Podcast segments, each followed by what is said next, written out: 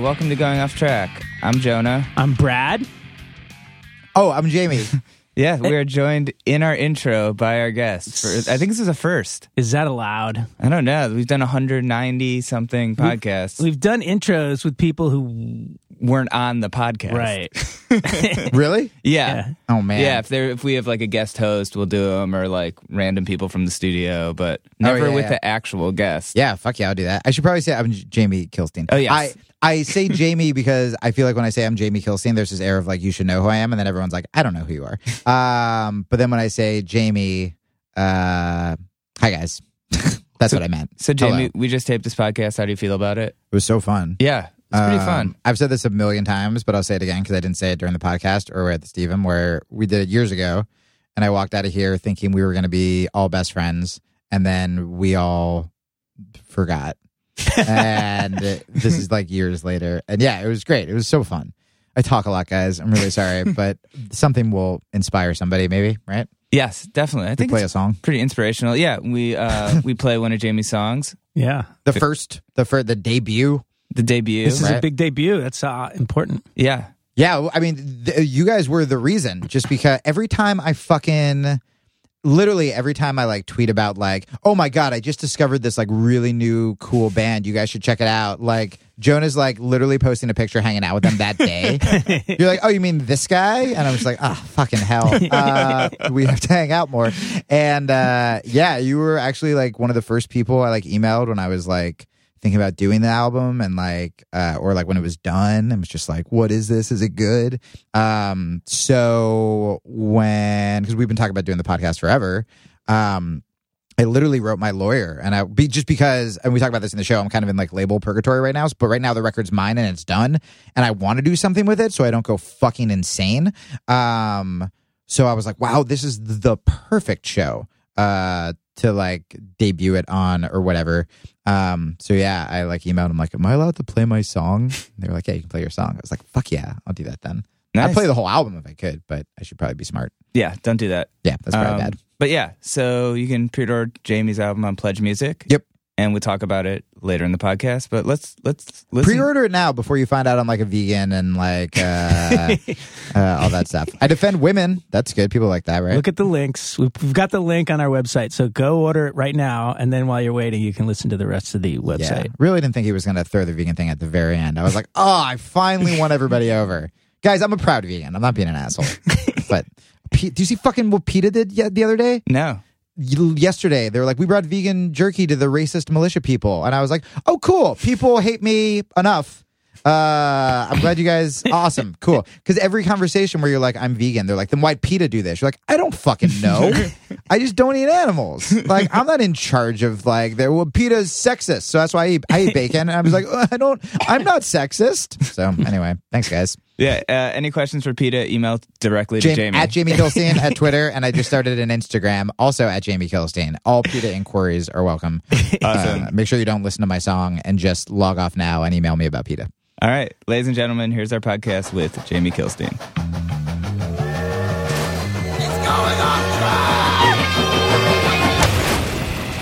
So I just want to point out that if you buy f- 10 items of food at Whole Foods, it's $91. Wow. Holy shit. Just, just found that out today. 10 items. Trish was like, I like these chia bars. See if you can get a box. Okay. Oh, the box are $36 each? That's great. Yep. Yeah, yeah, yeah. Dude, I just spent last week skiing in, in at a pretty nice like mountain. So don't talk to me about overpriced food. You went skiing on a mountain? Yeah. Pussy. Um, Why don't you ski on a flat street like a man? it's true. Uh, all right. Behind a pickup truck. All right. We're back with Jamie Kilstein once again. Hey. Hey, everybody. Finally, we've been trying to do this forever, For literally years. literally years. Yeah. Uh, me and Jamie were trying to figure out how we met, and I remember. I have no idea, which always is like, that's like a terrifying moment when it's like that when someone comes up to you on the street and they like, I used to have, oh my God, sorry, I want to hear this. No, go ahead. But Go I will even have this with like, I've had right wing people, because when I, I was trying to think of an example and my analogy was kind of going astray, but I've had people come up to me who recognize me which of course the ego part of me gets very excited. And then I instantly realize that they also don't like me. So there'll be this moment where they're like, Hey, I know you. And I'm like, cool, like dad issues, like simmering, simmering. And then they'll be like, uh, I saw you like on, uh, on, the, on the news or like TV or something. I'm like, yeah, yeah, yeah. And he was like, I don't remember liking what you said. What was it? And I'm like, do I have to fucking be here while we like figure out and like put the pieces together? And like that's happened. Like, or like people be like, you're Jamie Kilstein, right? I'm like, yeah. And they're like, huh. And like that's it. And they'll walk away. So anyway, anytime there's like mystery involved, I just assume like, oh, I met you when I did something fucking terrible and I was probably still drinking and uh, it was horrible. But what is it? Uh, I saw you at Caroline's open for Doug Stanhope. Oh my God. And- Jesus Christ. That must have been years ago. It was, and then the next night I met you backstage at a Rise Against show with like Zach. That's through, right. Like Poulin from PETA or something. That's absolutely what happened. Yeah, you're right. Because and I was like, dude, I saw you last night. Yeah, because when I was doing that was when I was like trying to break up with comedy. And so I went to the Rise Against show and I'm like, finally, my people. And then I probably saw you and you were like, I saw you at a comedy club. And I was like, fuck. God damn it. Uh, yeah, that's totally right. Cause, uh, yeah, Rise Against is all vegan and, Right. and, and shit. And yeah, Poulin. God, I haven't seen that kid in forever. Um, He's in DC. He's around. Yeah. Yeah. Um, Who's Zach? Who's Zach? Zach's in DC. No, our friend Poulin who worked at PETA. Oh, okay. Zach is in Austin? Austin. He's in Austin. Oh, yes. That's my He's in the he does he's that new project uh, Drakulas, Drakulas. Yeah. With, with our friend Mike Wiebe. with who who can't be in enough. Ba- Mike Wiebe, the the Rob Pollard of punk. It's true. It's true. I have to email Zach because Austin is tur- slowly turning into my getaway plan. Really? Uh, just I'm just like freaking out in New York. And every, this happens every winter. Every winter, I will start looking at like real estate, like it's porn, like just like at night when my partner's asleep. I do that. Do you do that? Yeah. And I'm just like, I could have a pool. Like Jesus fucking Christ! Like you could like live in the governor's mansion in like Denver for what you Oh, pay. it's so for a sad. two bedroom here. It's the You're jerking saddest off to. Zillow. Yeah, yeah, yeah, yeah, exactly. I'm like, I shouldn't know what that website is, but I'm like, I've been there. I know that website now. I watched I watched Donald Trump, uh, you know, saying some nonsense two nights ago, and then Yeah. and then the next thing you know, I was on the internet looking at houses in the Irish countryside. Yeah. E- emailing the realtor, like, there aren't any Muslims there, are there? What happened to me? Um, so last time you were here, yeah, you were sort of talking about how you wanted to stop doing comedy. I did. I did. like that. all this rape culture thing had happened, and like, Yeah. I mean, I still get blowback from that. Like, I think this is not to like make it about me and be like, you know who rape culture affects? This old stand up comic white guy. Um, but fucking, I think this is a really important point that I try to bring up uh, often, even though I would rather forget about all that stuff. But I think it's an important point, especially on like, you know, it's easy to go on shows that have like cool progressive hosts and stuff and be like, the war is bad and fucking Bernie. Um, but the craziest thing I learned was that on the left, on the right, or whatever, it's like sexism is so fucking prevalent. Where like I used to think I was like edgy Bill Hicks dude because like I talked about the war, I criticized religion on TV and all this stuff, and like I got like a fair amount of blowback, I guess. Um, but nothing compared to when I was on like MSNBC, like a liberal news station, and was like, "Women are people." Okay, bye. um, and I'm like, still, dude, like the fact that, like, I thought I did this podcast more recently because this was the only show I talked about that stuff because I was like so upset and getting so many death threats and all this shit. Um, I remember I opened up to you guys about it because you guys are just awesome and like we like bonded that first day. I was like, okay, and uh but the reason I didn't realize it's been so long is because I still get threats every day about that.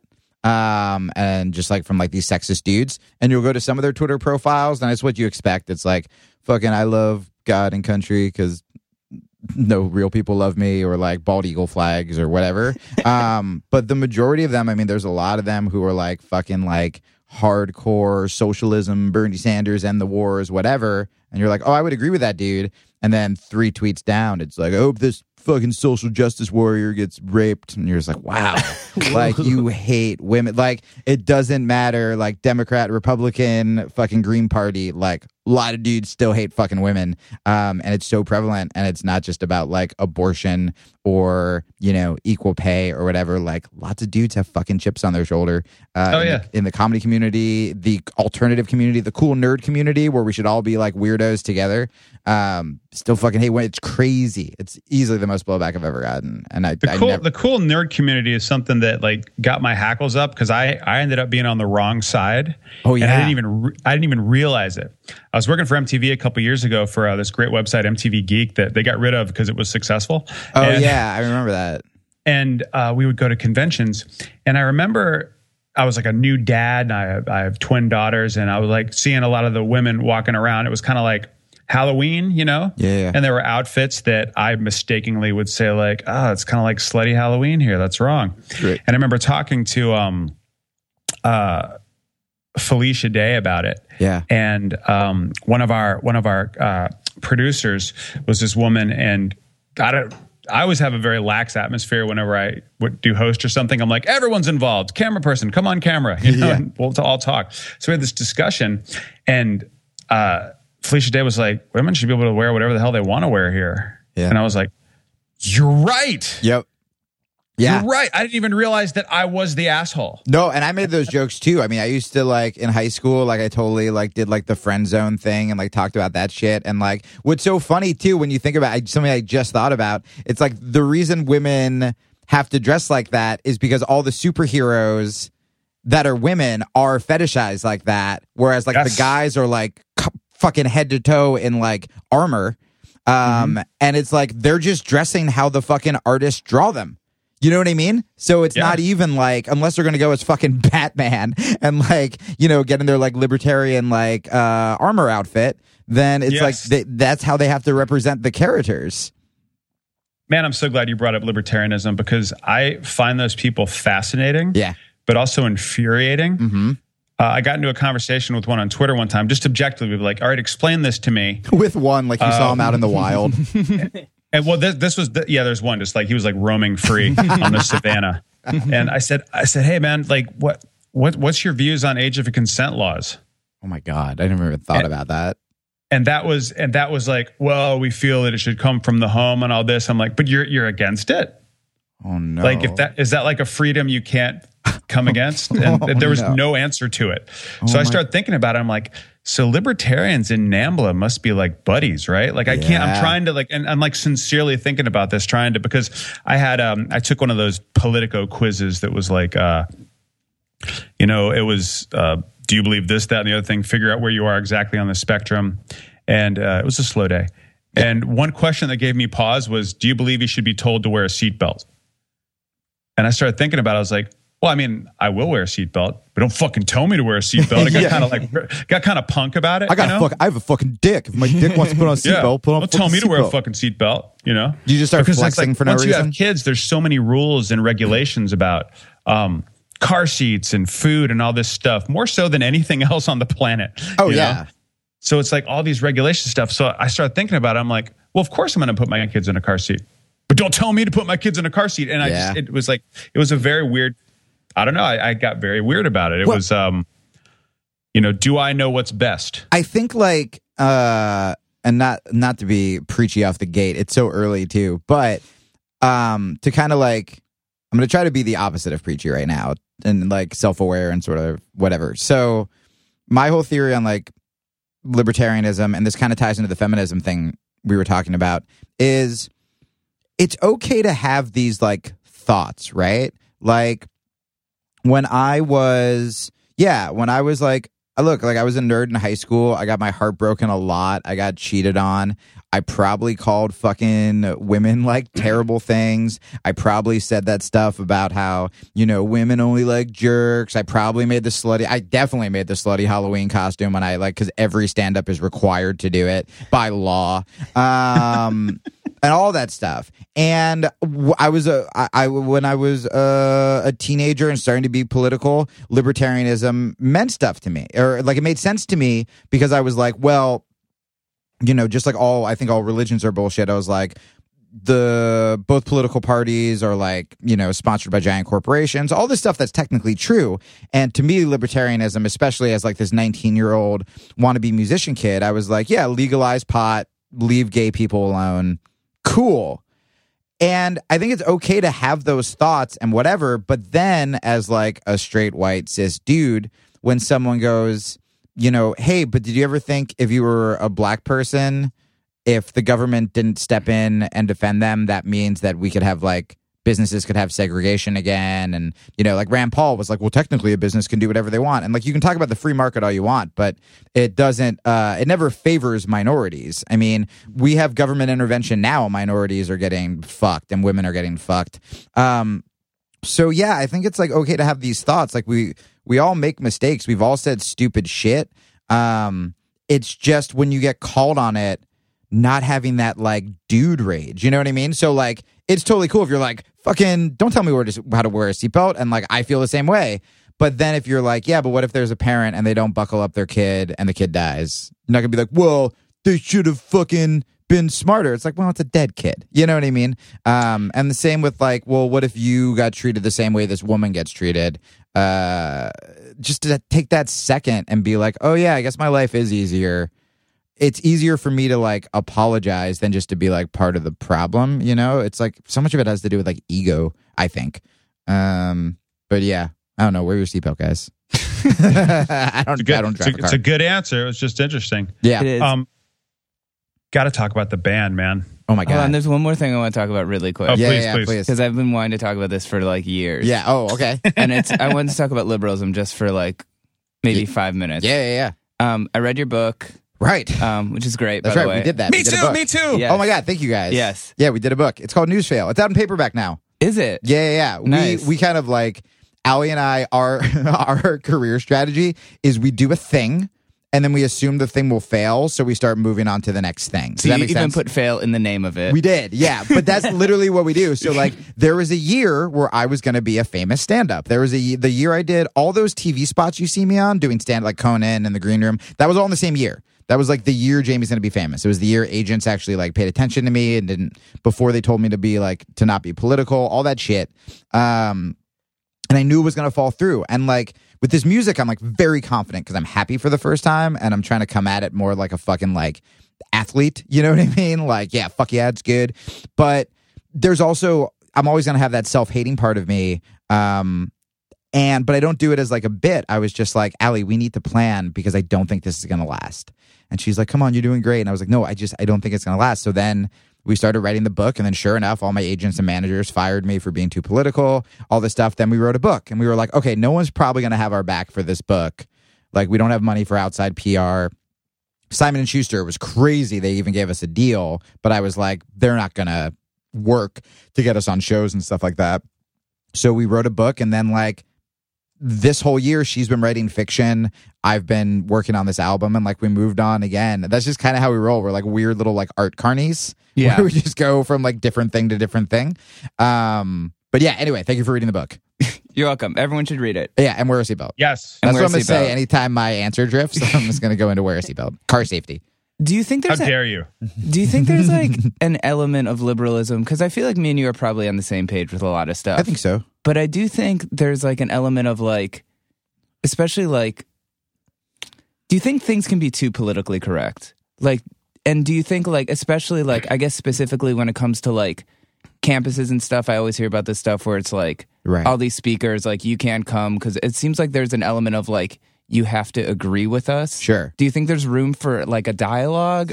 So I'm really glad you brought that up because I'm in my bubble on like Twitter and stuff, which oh my god, I would love to get off of. Um, can we talk about how every musician, like every cool musician that follows me on Twitter, I'm like, oh man, I have more followers than them. Like maybe I can like get in with them and like open for them because I have like a big following. But it's only because they don't go on Twitter because Twitter is this cesspool of negativity. And I go to their Facebook and they have like 200,000 fans. Like every fucking like tiny studio session Kevin Devine has done that's been taped on a cell phone has like a million hits. And I'm like, oh, you guys are just happy and famous. Yeah. Um, whereas I'm stuck getting followers by like fighting every day and like just heaving into a depression and looking at real estate so I can go hide in like Austin somewhere. Um, So my answer. So I've seen all those pieces that talk about how like PC culture and stuff like that um, is ruining whatever. Um, so here's my thought. Those pieces are always written um, from the point of view of people like us, right? Um, of white, straight, cis dudes for the most part. Um, a lot of them are very privileged. They're writers over at The Atlantic. They're doing great. Censorship, PCness has not affected their career in the slightest. And it always comes after there's some sort of protest where it's like a campus said maybe kids shouldn't wear blackface or, you know, um, whatever. Um, everyone should have free speech, right? But what these articles forget about is that the people protesting also have free speech. In a weird way, um, they're doing kind of the same thing with a bigger platform, a much bigger platform, if it's in like the Atlantic or the New Yorker or whatever. So, like, let's say there is, oh, this is going to lose me, all my fans, but let's say there's um, a, uh, no, here's a better example. There have been like Alan Dershowitz, right? Um, his Harvard professor, a very famous author, he liberal on oddly enough uh, a bunch of issues, but a maniac on a lot of other issues.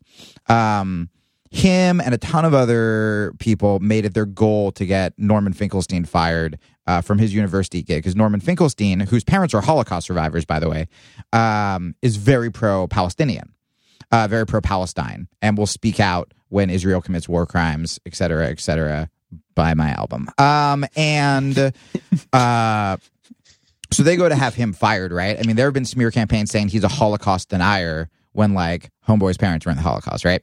So uh, people don't have a problem with that, right? There's no outrage about. Um, you know, this kid recently uh, had a Palestinian flag taken down from his campus, uh, from his dorm room. You can have flags. There are other flags, but Palestinian Pal- Palestine isn't a fucking little like terrorist uh, island. Uh, it's people. It's a lot of poor people, right? So when when that happens, people are like silent. Um, but whenever people complain and use their free speech to protest, um, you know, whatever. I mean, you can give me any example. Um, suddenly, it's PC culture gone mad.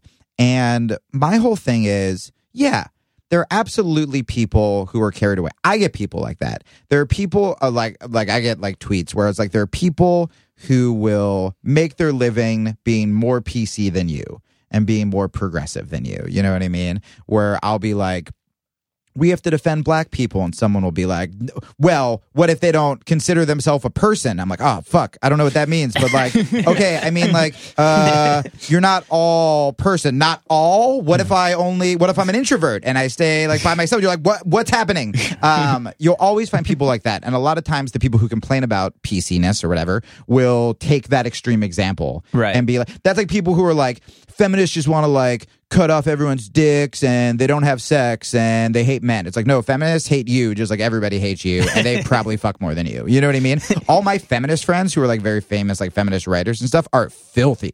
They're filthier than I am. They're hilarious. Um, they're super funny. But you'll find the one extreme, you know, picture of like a woman pr- out at Woodstock protesting and they're like, that's what a feminist is. And so it's the same thing with PC culture. My final point about that is that it just shows our privilege when that's what these authors can write articles about. Where if the biggest complaint you have, and you think the biggest problem that demands your however many words in a very large publication is that people are upset about racism on campus, then it's like, wow, you should, ha- you have nothing to be upset about with your life. You know what I mean? When it's like there are black people being gunned down in the street on like a daily basis and the cops aren't even getting arrested. Like Tamir Rice was a fucking child. And yeah, blackface may not seem like a big deal or whatever to us, but it's like these are also the same people who are dealing with living in fear right now and this incredible uh, racist culture uh, that we live in. And yeah, if they they shouldn't have to fucking see blackface on top of it, and then if some like privileged dude who doesn't even go outside and just pens this piece, it's just like the real problem is PC culture. It's just like wow, you have zero problems in your life. Do you know what I mean? so again, I think it, of course there can be extremism. Uh, for sure. But I think it's our jobs to listen, right? Like I've seen things where I'm like, that's not offensive. But then I'll like write like like I'll do that stupid thing. Like I'll admit it. I'll like write my like trans friend and I'll be like, hey, should I be mad at this person? uh, because my trans friend knows more than me about trans issues because she's trans. You know what I mean? Um, and I think that's okay. I think that's fine. And like, okay, like if I don't, it's it's like the uh, these are just more in those articles are more intellectual versions of the guy that's like, yeah, but why can't I say the M word if I have black friends? And it's like, well. Is that your biggest concern? you know what I mean? Like, come on, man. Like, there's other stuff we should be we should be fighting about. Um, so that's my long-winded answer. Um, I mean, yeah, it- you should be able to talk about whatever you want, you know. But when you look at what's actually getting talked about, you know what I mean, um, at these campuses and stuff like that, we should all really be fighting for more diverse conversations to be happening in general. Like the fact that if you say anything bad about Israel, you can get fucking fired. Like that to me is scarier than you. There, a memo got sent out about not wearing fucking blackface. I think. Yeah, I was. Saw, I saw this video. I guess I was that made me think about this was like, I wish I knew more. Like some teacher sent a memo out about like not people are going to wear Halloween costumes or something. I think that's kind of. I think that's the Is that- story I was talking about. Okay, Yeah. and then like people were like snapping because like they were like clapping is offensive, so we want to like. I don't know. It was like some kind of thing where I, I just I. I wasn't trying to judge. I just was just like I don't understand this. So I don't know what the fuck that means. But again, that sounds like to me, and you know, you guys can email me or tweet me if I'm. Don't email me. I don't have that's that's not out there. Uh, you can tweet me uh, if that's uh, if that's wrong. But to me, that sounds like the large issue was about racist costumes. Okay. Somebody got fucking pissed off about that, so they found some extreme snapping. Right, right. You- I mean, it's like those like I see like people post like feminist memes that are like the craziest shit ever where I'm like, no one I've where they're like consensual sex is rape, and I'm just like, what does this mean? um, where it's like, why do you guys spend all day trying to redefine rape? That's creepy as shit. You know what I mean? Um, that like that's what you do. Um, and uh, so it's like, yeah, I mean, people will always dig for that extremism, and that becomes memes, and then you see it, and you're like, wow, PC culture has really gone. It's like, no, some people are fucking dumb. And uh a lot of political correctness is good.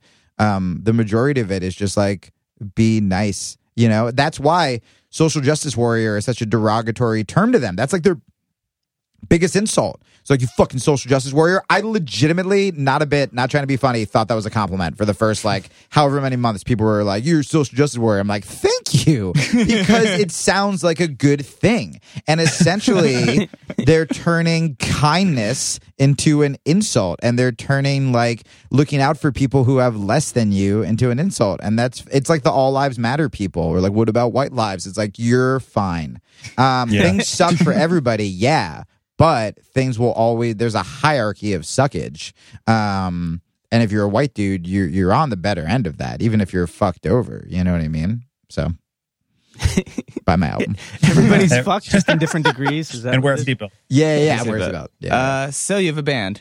i have a band i did that I saw you guys. Well, I saw. I guess your uh, early lineup. I saw you at Union Hall when you were playing with Rabano.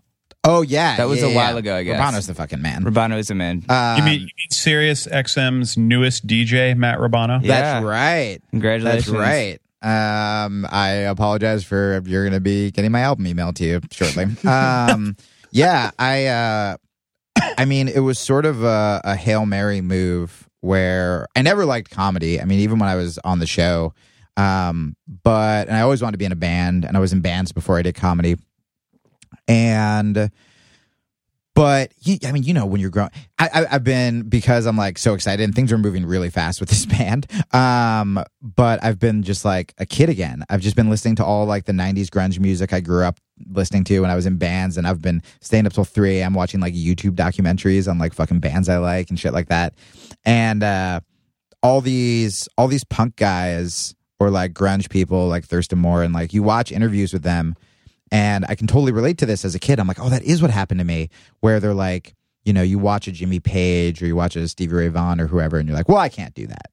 And that's what I I mean, I listen to like the weirdest different types of bands. I listened to like Phish, but and like Tool were like my two favorite bands in high school. So I would listen to that and be like, nope, my garage band's probably not going to pull this off. And uh but comedy, I heard comics, I'm like, well, I can do that. I can be a fucking dick. Like Right. I because I knew I just wanted to perform. And so, you know, comedy started taking off and and then when I started doing these rants that I kind of became known for, um the rants were always really musical. So like even if you watch me um on Conan or whatever, like when I go into the rants, I'm like tapping my foot. Um, because to me there was a rhythm about it. Me and Reggie Watts used to co-headline together and we would encore together where I would do my set or he would do his set or vice versa. And then he would beatbox over one of my rants. Um, the first time I ever did one of the rants, I was in Scotland. I was homeless at the Edinburgh Festival. I didn't have my own show, um, but Paul Provenza convinced me to go down and you know stay on his couch and just do these like late night shows. They have these late night shows at the Fringe Festival where people like make their money and new people who don't have shows try to get up. It was three in the morning. It was literally one of these crazy moments. There were like fucking six hundred standing room only, like drunk Fringe Festival people. And everyone was doing stand up and everyone was doing like pretty like, hey, where are you from? Ireland? They do this thing that's stupid. Where are you from? Spain? They do that that's stupid. And I'm like, I am gonna fucking bomb so hard. And so Paul was like, you got to do the rants. And I was so scared that I was like, no, no, I'm just to do like regular stand up. He's like, just do the fucking rant. So I did the first rant. So good. I mean, these are rants that got me booed off stage. The Montreal Comedy Festival to this day says I had the worst audition, even though I went back and I got in like a couple years later, the worst audition they ever saw. Because it was the first time I ever did a rant. I did it about Hurricane Katrina uh, and our response to it to an all white audience at uh, the Comic Strip Live on the Upper West Side or something. Um, booed off stage aggressively. Like literally, me and my partner ran out with my manager screaming at me, and we like ran away to the subway in the rain. It was like horrible. I can't believe they didn't go for that. I know. Weird, right? Read That's thy audience. Um, It sounds like a good read of the room, Jamie. yeah, yeah. I did pretty good. I was like, well, it's either going to be uh, this or my uh, or my pro Palestinian material. Uh, so fucking. So I do this rant. It does really well, and I'm like shocked. And so I start doing this second one, and the DJ, I don't know if he was like stoned or inspired or whatever, started like slowly turning up uh, that band Explosions in the Sky, that amazing instrumental band, to the rant. And I just kind of sunk it up to that. And the place went nuts. And I got a standing ovation. And the host lifted me onto his shoulders. And this like six foot Dutch dude came up to me afterwards. Is like, "What are you doing tomorrow?" And I'm like, "Nothing. I'm homeless." and I went to do the Lowlands Festival the next day, where like I fucking met like Sonic Youth and Chris Cornell, and like got to go watch Tool with members of the Arcade Fire, and like that was it. But I'm such a fucking idiot that I never thought to, and I was scared because when you do something that you love and you fail, it's really scary. But if you do something that you're kind of like whatever about and you fail, you can be whatever about it. Even in comedy, it's almost like cool to be miserable. Um, and and I use that a lot. So even though this was that thing, you know, it was music. It was always music. Um, I was still really scared to do it. And then I saw you, and all that sexist shit happened, and then my managers fired me um, over all that stuff. Uh, and then I was going to quit. And very randomly, uh, one of the only comics who had my back was Robin Williams. And our book's actually dedicated to him um, because he helped us so much.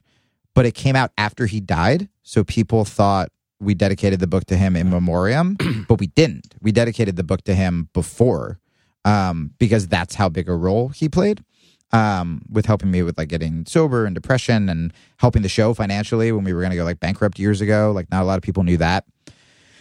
And so the most fucking insane thing happened where uh, Allie and I uh, went to Book of Mormon and I told her on the way there, like I've quit comedy so many times, but I told her on the way there, I was like, this is it. Like I can't, I can't fucking do it anymore. And I'm in line for the bathroom um, during intermission.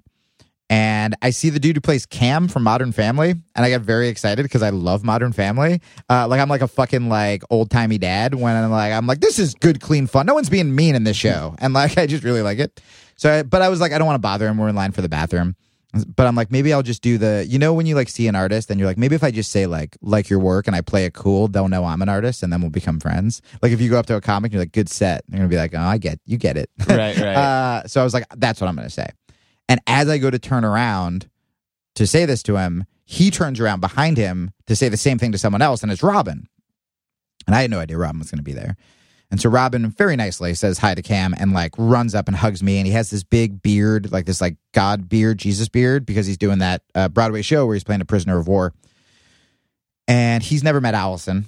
Um, so he was like, wait here for me. Like I want to meet Allison. So he comes out and I go, you know, she's on the other side, man. Like, you know, you don't want to like go over there. And he's like, no, no, I want to meet her. So I walk him over and it's crazy because we somehow got good seats and like, you know, Allie and I are in t-shirts and all tattooed and stuff. And the people around us were kind of dicks.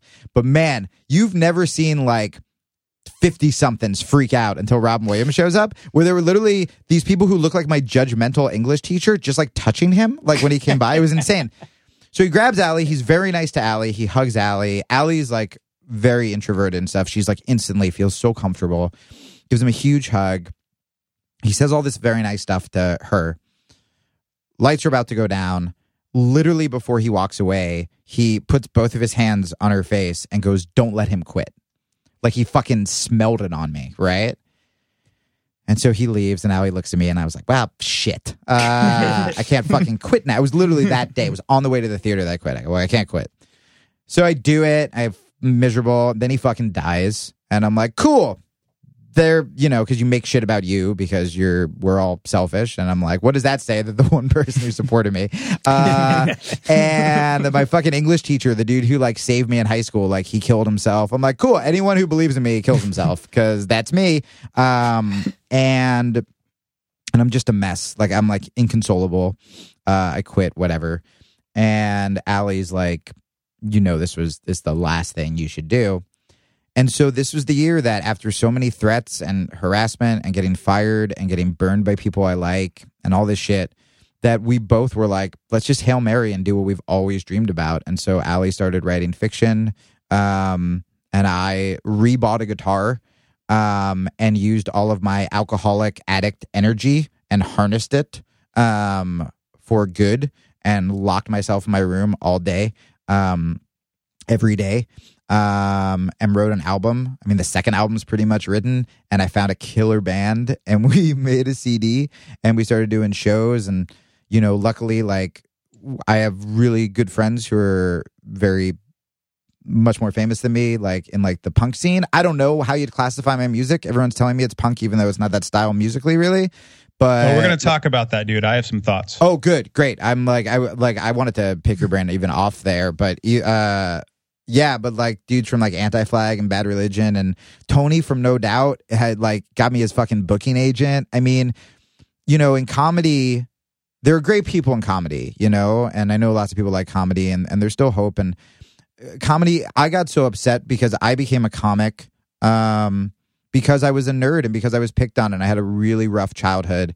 And anytime that the ambulance or the police would come to my house, I would use jokes to feel better. Um, and it saved me.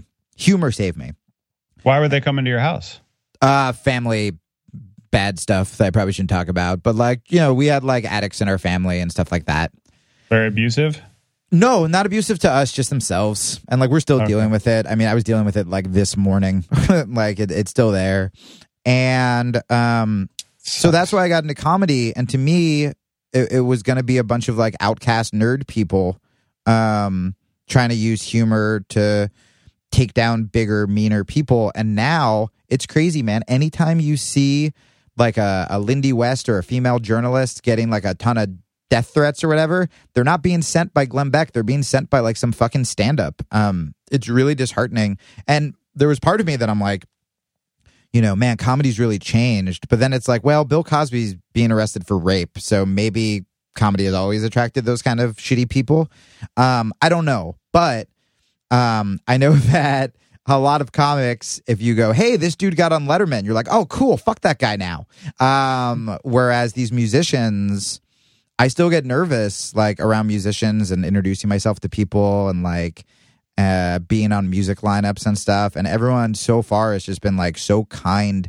Maybe because you, in order to play music, you have to collaborate. You have to work with other people, you know, um, and play off them in theory. And they're going to be assholes in every industry. But so far, I mean, the reason I think things have happened quick, hopefully the album's good, but also just because like musicians are cool. They're like, hey, this is different and political and whatever. Like, let me help you get it out there, as opposed to like your competition. I want to bury you. Dude, that's so funny because I have the exact opposite. I mean, I agree with what you're Yeah. saying, but I as was like waiting for someone this. who's like Because you came up in it, yeah, right? someone who's played in bands my whole life, like I never get nervous meeting musicians. Even like my favorite, like you know, like I met Paul McCartney recently. Like, I mean, that was Jesus Christ. that was awesome, but it was like, oh, I was just a guy. Like, Yeah, yeah, you know yeah. what I mean? It's like I played shows in front of a lot of people, but it's like when I meet a comic or someone, I want to like prove that I'm like funny. Yeah. Like I feel like when you meet a musician, you don't like pull out a guitar and like check out what I can do. Yeah, but yeah, I, yeah. you want to like prove you're witty, but then I feel like I get so nervous. Like I see the guy from Impractical Jokers. I'm like, oh my god, I can't talk to him. I mean, that is the guy from Impractical Jokers on TBS. Um, I don't know if it's TBS, but uh, yeah, but that kind of that kind of is the point I made in a weird way, where you feel comfortable around these musicians. And don't get me wrong, once I talk to the musician, I'm fine. Like me and Tony were friends, and you know, I watched Tony and fucking no doubt when I was a kid and like playing guitar. The f- we were online buddies, and the first time I met him, it's just like. I mean, uh, Kevin's a great example. Like Kevin, I only discovered recently, and I just met him for the first time last night. And the dude hugged me like we were like long Yeah, lost he's brothers. awesome. He's a great yeah, dude. He's I a mean, he's a great great guy. Oh Yeah. my god, he's so good too. And uh or like, you know, watching that fucking dude from like uh Beach Slang suddenly like blow up. Like you watch his interviews and you're just like, you're the most positive person in the fucking world. Um, because I watched all of his interviews. Um and uh but with comedy there's like again, we should be these weird gentle nerds, but we're not. There's that like kind of like they are giving you an energy that makes you want to prove yourself. You know what I mean? Right. Because you show up if you show up with a table of musicians and you're like, "Hey, do you guys want to talk about this album?" They're going to talk about that album and be psyched about it. If you show up to a table of stand-up comedians, it's literally going to be like, "Wow, I got called gay a lot," uh, or like they really want to fuck my mom. Um, and it's just this like kind of there's more posturing, I guess. Um, and I'm telling you, stand up, you could get fucking stand up just turns you into this different person. Like you could get fucking Bell Hooks or Noam Chomsky, like the most progressive people in the world, and they go to an open mic. Suddenly, Noam Chomsky's like, "So my fucking whore of a wife just got her period all over the kitchen when she should be making a sandwich." And you're like, "Noam Chomsky." Uh, where yeah, there is something where you're like, "I have to be funny," and to them, a lot of times, uh, the the the easiest way to be funny is to be mean right? And or or I guess self deprecating would, would be like a nicer version of that. So suddenly you just get these people and you're just like, wow, you were really nice to me online. You're being fucking just mean. Like I feel like a, a kid where I'm just like, wow, that person's just fucking mean. Like when do you use the word mean in your day to day life? Um, but anyway. I want to hear all your thoughts. Uh, so yeah, that's what happened. The band is awesome. Uh, we're in like label purgatory, so I don't know when the fuck it's gonna come out. Or Oh, don't even deal with that shit. Just put it out. I was thinking about that. I mean, it's But made. don't. But here's my It's here's my done. thing, and I and I mean this sincerely. Yeah. Um, and everyone disagrees with me, so feel free to join the club. Mm-hmm. Uh, don't do vinyl for the fuck's sake. Don't do cassettes. Yeah. Just put everything on it. Just put everything on a little USB drive. They're really affordable. You can get them made at like, and then make that cool, and then because that's where it's all going to go. It's going to go on somebody's computer. Oh my god! So like you know? sell that at the merch table? You mean? Yeah, just sell that. It's like USB. Like, what is this? A keychain? Like, no, it's my fucking record, man. You don't have to download it. You don't have to get a card. You can just boom, there it is. And shut up. I What do you think That's of- kind of awesome. what do you think about vinyl with the download code? Uh, I'm I'm pretty down on vinyl lately. I, I've, I found myself getting in in discussions with no one because I have no friends. Um, but uh, Yourself. of, Come here, uh, twins. just- just- I have yeah. thoughts on vinyl. Just, just make just like when someone said, "Oh, like my sister in law," was like, "It just sounds warmer." I'm like, "Well, what speakers are you listening to? Like, let's think about that." And also, what's the input going in? Because uh, headphone jacks have not changed in forever, and they're going to soon because Apple owns Beats, and that might not be a bad thing because you might be able to hear things better. Like, like Neil Young is an idiot because he tried to make his own little device, but he didn't change the headphone jack. Well, then how the fuck are you supposed to figure it out? That's the best way. Like, where's that innovation? And also, um, you know, having records sometimes is just too much stuff. Yeah, Yeah. and, and I know this because Jonah's collection is in my basement. all, I have like 400 records in Steven's basement. Holy shit! Well, I just bought. Uh, I just bought. Trish was a- like the other day, "What's on these shelves?" And I'm like, "Those are Jonah's records." She went, "Okay." "Is that why you're? ag- Is that the only reason you're against vinyl? If you just stand there staring at Jonah's record collection in your I- I basement, just silently Jonah's seething? No, I, I think other people can have it. I just think now the the methodology of of like getting like a Blu-ray or something. Like my brother is so kind; he'll get a Blu-ray, watch it, but he'll give me the download code, and I'm like, "Well, I win. I just got Ant Man for free." You know? and I'm not going to have a Blu-ray somewhere in my house taking up a quarter inch space that has to be used for a toy or a crayon or something. yeah, I, I like how Yeah. I'm, pr- I'm pro vinyl and 80% of my records are at Stevens or at my parents. Like, Yeah. I don't even have them or ever listen yeah, to them. yeah, yeah. That's why you're pro vinyl. yeah. I just I just bought a record player because we uh we I, I don't know I, like I said I don't know what's gonna happen with the big production, but I funded it the whole album at Pledge Music, and so we have vinyl as an option. And like a lot of people bought the album on vinyl, and you can still pre-order it on vinyl now. Um, so we'll do that. I don't know if we're gonna make it afterwards, but I bought I had to buy a fucking record player because I'm like, well, I want to have I want to hear my album on vinyl. Yeah. Um, and then and yeah, it's just kind of awkwardly sitting on our kitchen table. Um, but I think I'm the first person, War on Women, because Shauna gave me their vinyl. I think I'm the first person who had a record player and the first record they played wasn't like fucking Bob Dylan or like Woody Guthrie. It was War on Women, which I'm very proud I of. reviewed that record for Revolver. It's pretty awesome. It's pretty awesome. Yeah. They Yeah. are they're- really good. They are really good. They're, Yeah. here's uh, my here's my. I want to talk about your sound, man. Oh because yeah, I yeah. was listening oh to wait, you- I was can actually listening- do, wait. I can be professional and do a plug. War on Women's opening my New York City show uh, on January 25th at Union Hall. They're Oh gonna- wow, Shauna- January 25th. Yeah. Fuck. Cool. I Sean can't and make Brooks are that. I'm gonna going do see a Springsteen. acoustic set, and then Sean is going to come sing. We have a cool cover idea for her to come sing uh, at the for the encore or whatever. What is it? Uh, Hold on by Wilson Phillips. We did it. We like kind of arranged it like the Clash. Perfect. It's pretty great. Um, think it's awesome. Shauna will kill it. Uh, but anyway, yes, thoughts, please. You ever listen to King Missile? No, but someone else brought that up to me. You need to. Is that dude, the but- detachable penis, dude? Uh, yes, but the early the earlier stuff, um, when the band was was better. Yeah, Um, uh, John S. Hall. He lives in the East Village. You can go find him. yeah, Uh, he, he, all this stuff is him speaking over a band rocking out. yeah. Not ve- not very political, very funny and weird, Yeah, but yeah. sometimes kind of subversively satirical. Um, get uh, sincerely get the album. Um, it's called uh, Mystical Shit. Man, I think fucking Margaret Cho was the one who made that like same thing. Yeah, she. I think she. I, I think it was her. It was either her or a musician that wrote me about King, them. King King Missile. Their earlier incarnation was called They, and it was John S. Hall, and the guitar player's name is Dog Bowl. oh my god. Now, if you want to go deep into it, you can get Dog Bowl solo records that my roommate in college did. Oh my his god. his shit takes it to a new fucking level. it's my just God. bizarre. Like he- he has a song called um, uh, "Hemophiliac of Love" that's that's very singy. Like like your your stuff reminds me of like if um if like if if if King Missile like wrote for Mother Jones. You know what I mean? Like it's it's like the way like fuck the NRA. Yeah. Um. By the way, now I'm afraid of you with a stick. Like almost caused me to veer off the road. I was laughing Oh so hard. I had to write and uh, that's why uh, that's why we hold out that A chord because that line usually does really really well and I didn't want to go into I really like the C section of the song uh so I didn't want laughs to cut off the intro to the to that section so we literally have another bar where we just hold the A chord because live uh people yeah that's my favorite line I think too Well, King Missile had like a whole band change, and then their sound got a little more. Um, they, I saw them play like one of the HF festivals when I was in college, and they were great. Yeah. but it's there's it got a little less um, silly, ranty, and more like kind of their their big hit was detachable penis. right yeah Um, I, I, I I think I remember that But Yeah. the other stuff's much funnier. You know what Yeah. I mean? And That's but then um, when you did uh, the other track you sent us, uh, "Tiny Humans," like Right, that's like that's that just one. a good melodic song. But I have a bone to pick with you about it.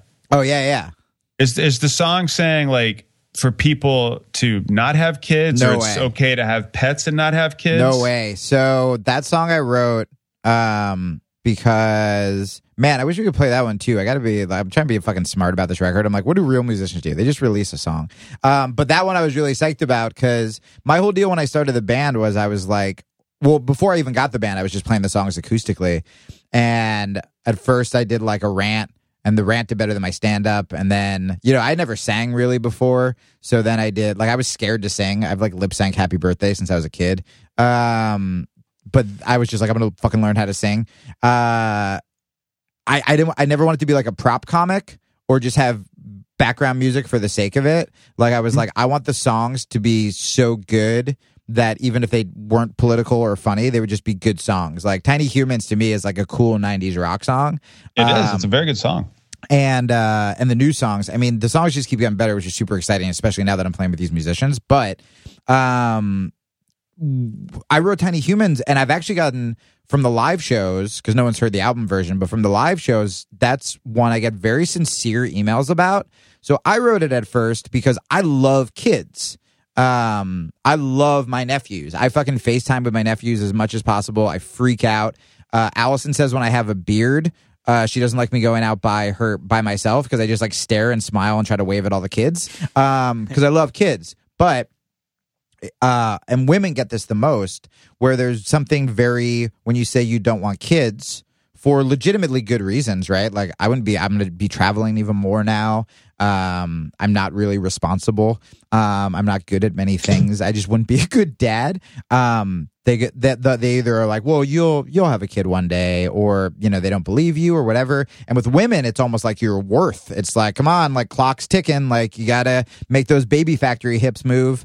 And so lots of women have actually written and being like, that song made me feel not crazy because every time they go home for the holidays, no matter what good job they have or how good their relationship is, if they don't have kids, it's like you're not a real adult. Um, so that's kind of what the song turned into, which is like, hey, we don't have any songs. There are lots of songs about the first time you see your beautiful kid. Um, but it's all of my music, none of the music and or jokes or even some of the songs that are less jokey uh, are ever going to be like mean. It's always like, oh, you're this like, you know, it's always going to be for people who don't have a lot of shit. Like the newest song I wrote, it's just about being like a scared introvert.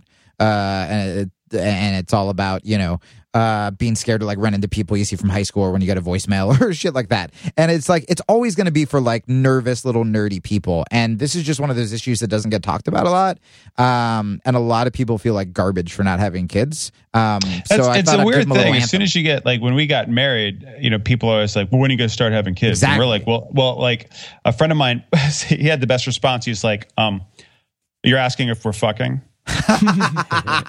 and then the other one would be like, "That's intrusive. If you don't ask that to somebody." You know. oh my god And like I, I would always reverse the joke where like if someone had a kid, I'd be like, "Oh, this when they were born." So in January, you guys were hammered, huh? yeah how was You know, that and like flip that around. Yeah, totally. Because it is a very intrusive thing. yeah And yeah when are you and- gonna fuck and and, I- pop a person out of you yeah, because that shit, that shit, it doesn't hurt.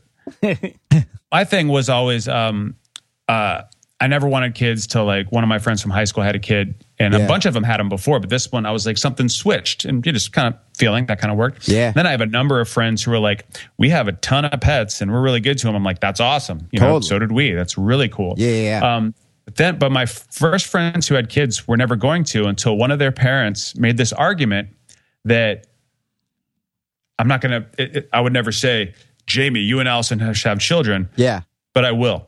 Here's the argument. It's that how'd the podcast go shut up we have to have a baby yeah, yeah. It's like uh, it's like so many so many dipshits have kids, Yeah. and so many cool people who would have great kids don't. Whether or not you have, no one has the self awareness to know whether or not they're going to be a parent. I told a child this morning, I wish you were in school until three because you're driving me nuts. because that's how it is when you're a parent. They don't Yeah. come with fucking manuals, but. I, I sincerely wish thought about this, listening to your record, thinking about talking to you. I'm like, oh my God, idiocracy is Jamie and Allison's fault. But wait, but he, he- here's my counter to that because this has not been the first time it's been presented to me that way. Uh, my counter to that is twofold. Uh, one, um, I think, oh my God, you fucking assholes. I'm going to quote a comic. Um, Patton Oswalt has that bit about, uh, how parents, instead of being the cool parents, need to be really boring um, to produce cool kids that will rebel and leave and go to San Francisco. Like Patton Oswalt, literally, I can't even say this because this it's the exact same record. He's like the coolest record my parents had was Phil Collins' "No Jacket Required," which was the first record I ever listened to as well in my parents' uh, record player. My first concert, but seriously tour, Phil Collins. Was it? Yes. My first concert was James Taylor. Nice. James Taylor into Dave Matthews. Um, and so uh, And now, now Brad's going to make us all feel like nerds. Brad, what was your first concert? it's gonna be like Fugazi. No, it was like um, Styx, I think. Excellent. Oh, okay. That's All pretty right, cool. great. Second concert, Genesis, We Can't Dance tour. Wait, so so your first two concerts were some version of Phil Collins. yes, and my dude, and my third concert, Guns N' Roses Use Your Illusion tour. There it is. with Skid Row. Yeah. Yes. Okay. Great. Um, oh my god, that's so fucking funny. Uh, yeah. So uh, chances are, if I'm uh cool progressive, like I don't know, like they'll probably like go to college and be like, I gotta fucking eat bacon and protest an abortion clinic. Like that would be my luck. But also.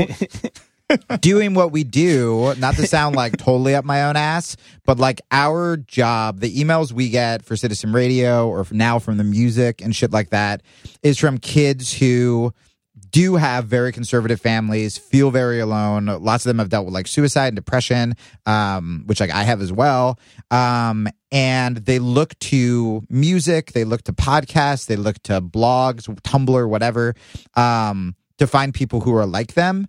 And I think that that's going to be my role um to kind of those kids who are already there are so many it's like adopting right? Uh you're like you don't want to uh you don't want to support breeders for animals. You want to adopt ones. I feel like there are so many kids who are already fucked with conservative families that i'm like my job will be to be as free as possible so i can help them um and uh make them feel less alone. And kind of that'll be my that'll be my weird parental role man, now i sound like a I- I- cult leader dude That, that works. That works totally. It's, Yeah, a, a val- it's a valid argument. You also made me realize like how cool my dad was without me ever realizing it because we're always kind of at odds because my dad was retired military, NRA member, right of the right Catholic. Oh, you know man. what I mean? yeah yeah But he never said once, "Don't do that."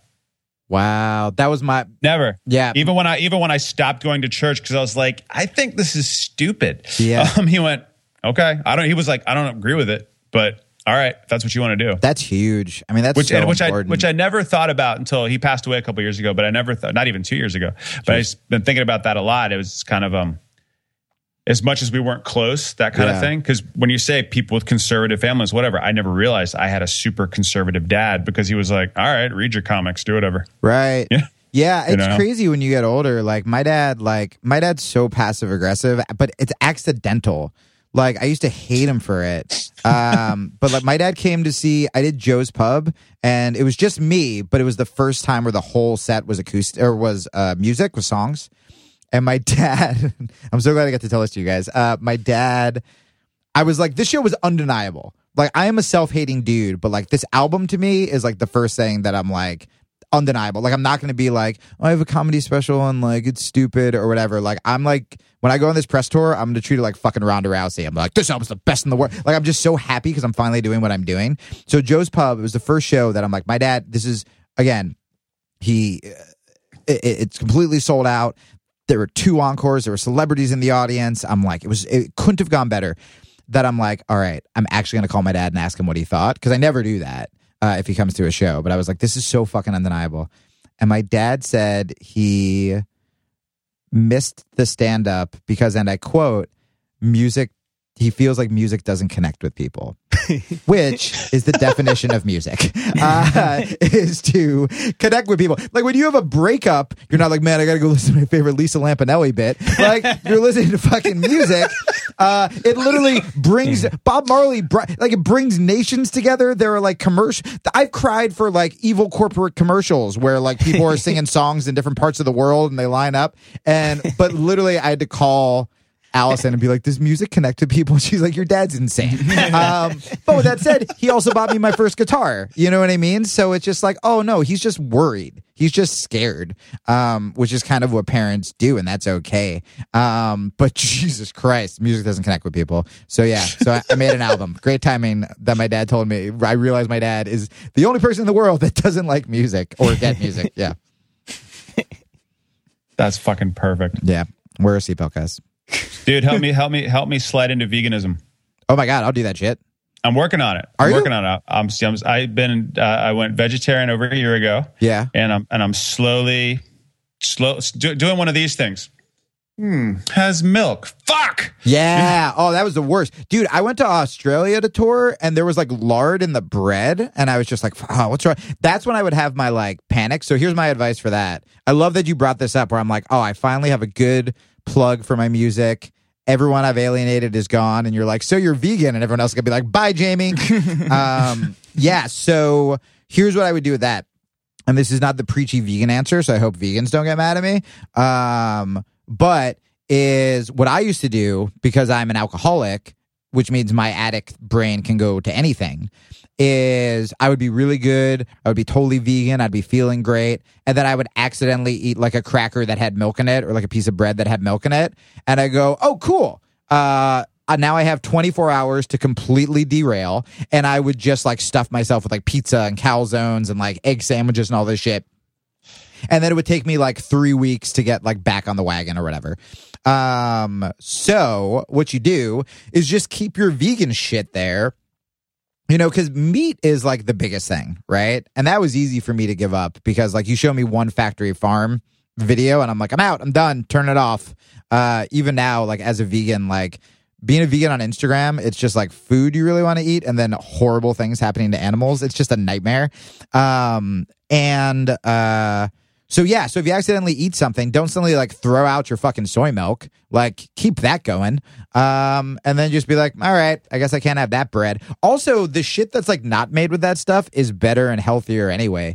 Like I used to eat really unhealthy bread that I didn't know, but then I found out it was made with milk and it has like a million other weird chemically ingredients. And now you just buy shit like bread and has like four ingredients and you're like, oh, that's what I probably should have been eating anyway, you know?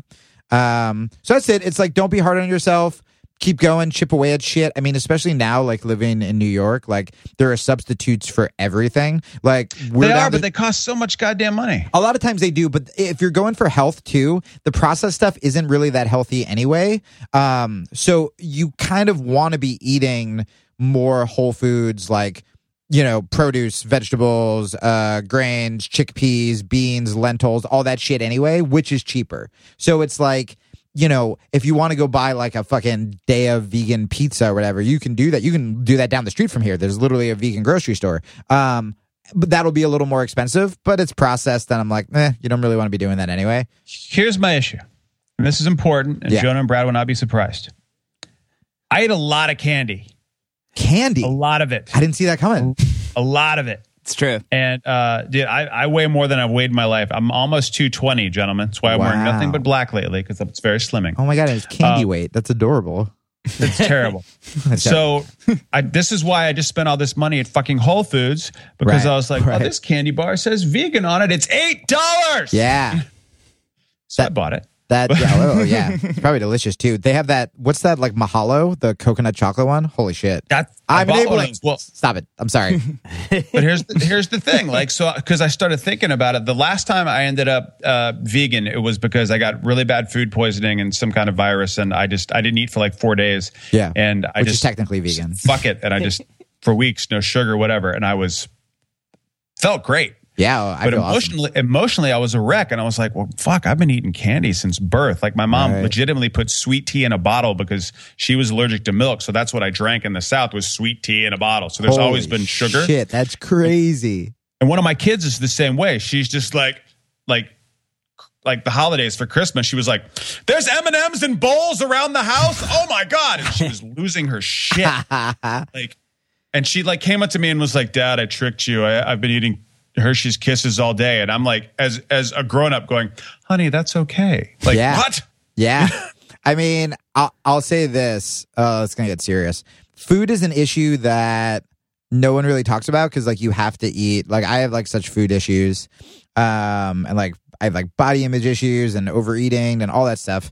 And no one really talks about it because you one, it's embarrassing, but also oh, two, it's like stigmatized that anyone who has like eating. I'm not saying you have an eating problem, but anyone who has like an eating disorder is like a fucking sorority chick, right? Um, so it's like uh, it's a girl thing, and or like an attention thing, so they don't even like let them whatever. Um, and also we need food to eat, right? So if you're quitting smoking cigarettes, you you don't still have to smoke three cigarettes a day and like a snack cigarette. Um, you can quit cold turkey. I have quit drugs. I've quit smoking cigarettes, uh, like two packs of Marlboro Reds a day. Uh, I've quit drinking. Um, fairly easy for all of those things. Stopping cheese and eating healthy is still something I struggle with every day. Not the cheese thing, but eating healthy. Where I think when you look at it as like, it's not like, you know, you're having trouble giving up candy because like you're a baby. It's because sugar's legitimately a drug. And if I like binge eat like a bunch of like desserts and stuff one day, I'll wake up, I'll get a headache. And I'm like, oh, do I eat more sugar to make the headache go away? Like, it's literally like the same kind of withdrawals as if you give up uh, a drug or whatever. So you have to kind of suffer through being depressed a little bit. And then after that, uh, you feel better than ever. Um, but it's nuts, dude. Like, I'm so glad you brought that up because it, it probably made a lot of people feel less crazy, um, me as well, where it's like that shit is harder to quit than like most drugs. Like, I think there have probably been studies that say it's more addictive than some drugs and stuff like sugar and stuff. Yeah, like, sugar, sugar and caffeine is like is the devil, and I mean, uh, people legitimately know dairy is stupid. Yeah. And w- what was funny about me is that uh, uh, my wife's family is kind of like it's very interesting because now that I'm just not eating meat, which again is really easy, it's Yeah. almost like it's not a stigma, but people are like, "Oh my god, I'm so sorry I didn't make anything for you." I'm like, "You got food for me? Don't yeah. specialize." And then everybody was eating like what my wife said was amazing steaks for for Christmas. Yeah, yeah. And I was like, she was like, ah, this is so good. I'm like, that's great. And then my brother in law went, why aren't you eating meat anymore? And my sister in law went, just don't answer while we're eating the steak. I love that. That's such a sweet, self aware thing to say instead of making you feel like an asshole. yeah, because it's like, because the answer is for everybody, well, you know why. You know, you, know. all know. it's horrible. Yeah, and that's it. You know, and that's that that's all there is to it. You know why, and you're either uh, cool with it, which is fine. Like again, like my um, Weird Al Yankovic has this great joke about it, where he's like, "Yeah, when my kids, you know, they're not vegetarian because that's up to them." You know, Yeah. And I feel the same way about mine. Like I'm, I got Perdue hatred chicken nuggets in my freezer right now, Yeah. shaped like dinosaurs, because that's the only protein one of my girls will eat. yeah, it's all Hershey Kisses and dinosaur nuggets. That's Yeah, it, Dude, I didn't you know? know? Weird Al was vegan. I actually learned that this morning. And I was like, would I, be not- best I- friends I- with is, Weird is he Al? vegan? I thought he was just vegetarian. I don't know. I saw him on some list for vegans. My uh, He's super. He's hardcore vegetarian my forever. a- my agent's trying to find me like uh good bands to like support, which is so weird because like my music is very weird that I'm sort of like, let's just hope I get really famous and uh and can be hiring support myself. Uh so we came, we got together yesterday and literally just came up with a list of people I'm friends with or whatever. Um and then this morning I was like, I'm just gonna look up vegan bands because vegans are so ostracized that I'm like, maybe if we approach any very famous vegan bands, uh, and I'm just like, I'm one of you, they'll just be so happy to have a vegan on tour with them. Like with the first time I hung out with Rise Against, they had like these like vegan meat plates like backstage at Bumbershoot. It was so dope. Um, so anyway, so I found I found a list this morning of like musician vegans. That's what I was doing before I got here. Uh, and Weird Al was on that. And I was like, no shit. Uh, yeah, I didn't know he was like super hardcore. He's hardcore. Yeah, That's awesome. Um, hey man, United Nations ever tours? There you go. Yeah, you should come and tour with us sometime. I think I emailed about you that, but it was like I had one song written. Yeah, we we we're sort of writing now too, so I don't know what. Are you doing another record? Yeah, Awesome. yeah. I don't know when it's going to be done, but um, yeah, That'd be so fun. it would be it would be rad. That'd be so fun. Yeah, dude. Yeah, right now we're in this weird spot because like a bunch of big labels showed interest, but like you, I think I emailed you this where it's like everyone was like, "Oh, by the way, the music industry just goes away from like November till mid January." Totally, And I'm like, "Oh, cool!" So I just get to sit here with everything good. I stop believing and I start hating the album for three months, and it's starting to get cold. Great, I'm totally gonna handle this well. Um, yeah, I've been going on like fucking candy binges and shit like that too. Um, and so yeah, I don't know what's hap- Like, I don't know what's gonna happen. Like, we're like, I guess we plan a tour like if we're gonna just do it ourselves and do a small club tour for like April and then hope maybe something comes along. Like it's so bizarre. But I'm like, fucking record's done. People are still pre-ordering it, which is awesome. Uh, and where, where, do, where can they pre-order it? so if you go to Pledge Music, it's pledgemusic.com slash Jamie dash Kilstein. Um, that's my whole page. It was great. We had like fuck the NRA mugs and stuff, which actually sold out. Um, we have a vegan fighter shirt, uh, which people like are buying a lot of. I think Tony from No Doubt bought one of those. Um, and, uh, yeah, you can get the album on CD or vinyl or just digital download for 10 bucks. And I wasn't to say yes to Pledge. I don't know if you know anything about them because it sounded like a Kickstarter thing, and I was like, uh, I don't want to do that because I'm self conscious and felt bad. Um, but it's actually really cool where it's just pre orders. So they're just pre ordering the album like they would anyway if it was up on iTunes. And then, you know, we got so many that we use that to record the album. So even if there's not a label or whatever, like the album's done. Um, and then because I'm a music nerd, um, we've been doing like video blogs, like in the studio and shit like that. So once you buy the album, you get all this footage and video blogs of like the making of this thing you kind of helped create. Um, and all these fucking, yeah, like video blogs of like tour and, and stuff like that, which I'm such a sucker for. Um, so yeah, so that'll be, Pledge will be, that'll be up till, and plus they're all, all the guys over there are like old school, like A&R guys. Like I just, he he wrote me because he's like, we want to start comedy. I'm like, bad news, I do music now, and he's like, I helped find Jack White, and I'm like, let's be best friends, uh, and that's why I made the album with them. Uh, so yeah, you can still order it uh, at Pledge, uh, which is great because if I don't have a label, that money's going to go towards fucking PR and uh, shit like that. Right Nice. on, dude. Yeah, yeah, yeah. So can we play a song? Is that is that Yeah, We've- To- you we've totally play a song. Um, you guys are going to be the first people. I asked my lawyer. Uh, you guys will be the first people. I think Citizen Radio is going to play it tomorrow. Uh, but yeah, uh, you can totally do it. cool? Yeah, So this is Jamie's song "Fuck the NRA." yeah. Cool. All right. Thanks, dude. Thank you guys.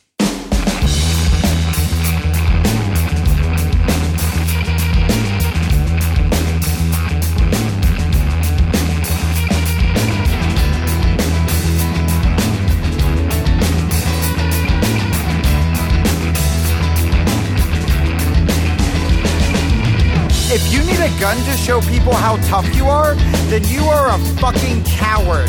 Yeah, well, I only use my gun to hunt animals. Oh, then you are a fucking coward who's so afraid of the terrifying land monster, the deer, you have to dress up in camo, bring your friends for backup, and climb a tree to shoot an animal whose only job is to frolic. Wow. Are you a Navy SEAL? Did you kill bin Laden? You sound so brave. Why is it never dangerous animals I hear about you hunting? It's every woodland creature from a Disney movie who, before you showed up, were probably singing a song about helping a rabbit marry a cow or some weird Disney shit. Yeah, well, the Constitution says I can have a gun. Fine, then grab a musket and keep protecting us from the cast of Downton Abbey, old man. Constitution didn't say shit about you using Glocks to mow down black teenagers because you're afraid of anything not wearing a Klan outfit.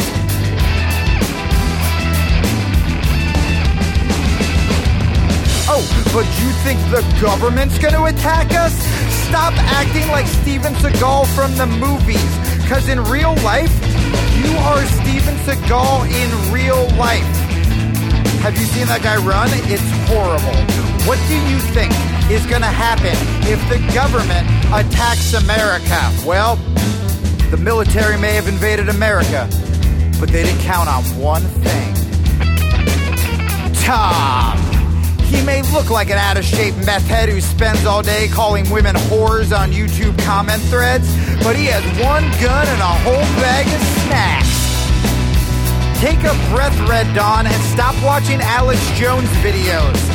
How many schools need to get shot to shit before you decide buying a punching bag instead of a killing machine is worth more than a child's life? Yeah, well, I could kill a kid with a stick too. What are you gonna do? You gonna ban sticks? Nope. But now I don't trust you with a stick either, you fucking weirdo.